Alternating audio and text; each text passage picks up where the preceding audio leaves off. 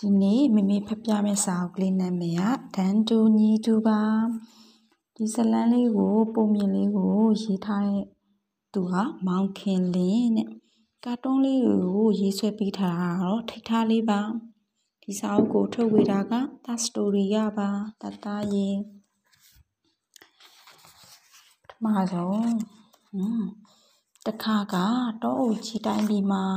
မဲငင်းချမ်းဆိုတဲ့စိတ်မာလေးတစ်ကောင်ရှိတယ်တဲ့မဲငင်းချမ်းကပညာတတ်ကြီးတိတ်ကိုဖြစ်ချင်တာပေါ့မတွေ့လားတော့ကြီးထဲမှာတပင်လေးတွေပန်းလေးတွေရှိတယ်ဟောမဲငင်းချမ်းလေးကတခြားသူတွေကိုလည်းကူညီတတ်လို့မို့အများကချစ်ခင်ကြတယ်တဲ့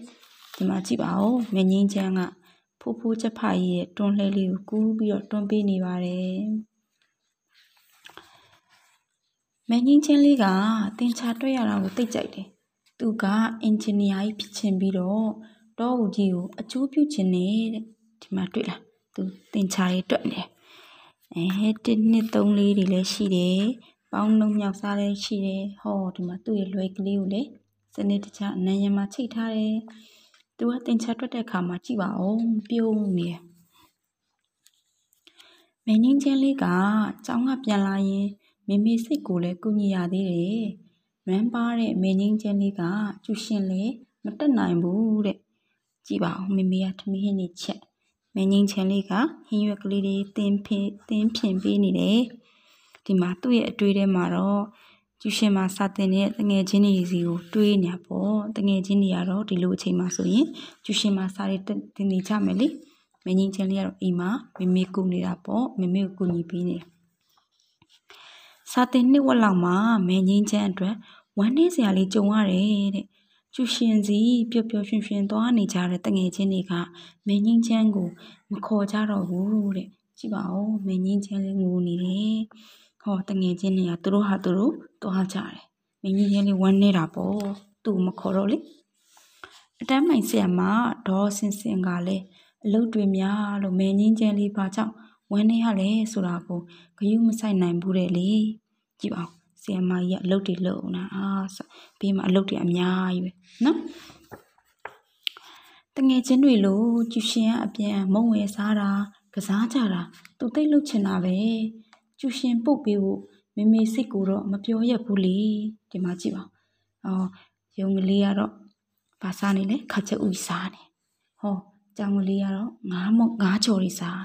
စင်ကလေးကတော့ ကြံချောင်းနေစားနေတယ်ကြံနေကြံနေစင်ကကြံကြိုက်တယ်လေသူတို့ကသူတို့ကြိုက်တယ်သူတို့စားပြီးပြန်လာကြတာပေါ့နော်မင်းကြီးချင်းလေးကတော့တပင်နောက်ကနေကွဲပြီးတော့ပဲငိုဝမ်းနေတဲ့မျက်နှာလေးနဲ့ကြည့်နေရတယ် ကျောင်းကတင်ချာစွမ်းရည်ပြိုင်ပွဲမှာမဲငင်းချမ်းဘာဖြစ်လို့မပါတာလဲလို့ကျောင်းဆရာကြီးဦးဦးတောက်တဲ့ကမေးတယ်ကလေးတွေကမင်းကြီးချမ်းဟာတင်ချာလေးချစ်နေကျူရှင်ကို မလာတာမို့မသူမပါတာပါလို့ပြောကြတယ်ကြည့်ပါဦးဦးတောက်တဲ့ဆရာကြီးတောက်တဲ့ကမေးနေဘသူ့ကိုမေးတယ်လဲဟောဒီမှာယုံကလေးနဲ့စင်ကလေးကိုမေးတော့သူတို့ကပြောပြတာပေါ့ဆရာကြီးကကျူရှင်တက်တဲ့ကလေးနဲ့ မတက်တဲ့ကလေးကအခွင့်အရေးတူတူပဲရမှာဖြစ်တယ်။သင်ချာတော်တဲ့မင်းကြီးချမ်းကိုသွားခေါ်ကြပါလို့ဆိုလိုက်တယ်။အော်ခွင့်ကျဆရာကြီးကပြောပြတယ်။မင်းကြီးချမ်းလေးကသင်ချာတော်တယ်လို့ပြောပြနေတယ်။ဒီနေ့သင်ချာစွမ်းရည်ပြိုင်ပွဲရဲ့ပထမဆုရှင်ကတော့စိတ်မလေးမင်းကြီးချမ်းပါကျူရှင်မတက်နိုင်ပေမဲ့စာကြိုးစားတဲ့မင်းကြီးချမ်းကိုအားလုံးကအတိမတ်ပြုပါပြီလေ သူကလည်းတခြားကျောင်းသူကျောင်းသားတွေနဲ့တန်းတူညီတူပါပဲဟောဒီမှာစိမကလေးမှာစင်တစ်တွေ့လားနံပါတ်1လေးရေးထားတယ်တင်ချာစွမ်းရည်ပြိုင်ပွဲမှာနံပါတ်1ပထမပေါ့ဟောအားလုံးပြောပဲပြောပြောရှင်ရှင်ပဲဒီမှာကျောင်းဆရာကြီးလည်းပြောတယ်ဆရာမကြီးဒေါ်စင်စင်လည်းပြောတယ်သူ့ရဲ့တငယ်ချင်းရုံကလေးကျောင်းကလေးစင်ကလေးအားလုံးကပြောနေကြဟောမိမိစိတ်မကြီးကလည်းပြောတာပေါ့ဒီမှာမနော် ဟုတ်ပြီနော်အားလုံးဟာတန်းတူညီတူပါပဲတဲ့ကဲတော့တသားကဒီပုံမြင်လေးကိုနားထောင်ပြီးတဲ့အခါမှာတသားကိုမမြန်မေကိုမေမေမင်းကြီးချမ်းလေးတင်ချတော်တာဘာကြောင့်လဲဟုတ်ပြီနော်ပြီးရင်ကျူရှင်မတက်နိုင်တဲ့ကလေးတွေကထူးချွန်ပြိုင်ပွဲတွေဝင်နိုင်လားမဝင်နိုင်ဘူးလားဘာလို့လဲအလေးလည်းဖြစ်ပြီနော်ပြီးရင် စာမလိုက်နိုင်တဲ့ကျူရှင်မတက်တဲ့တငယ်ချင်းကိုကူညီမလားဘလို့ကူညီမလဲ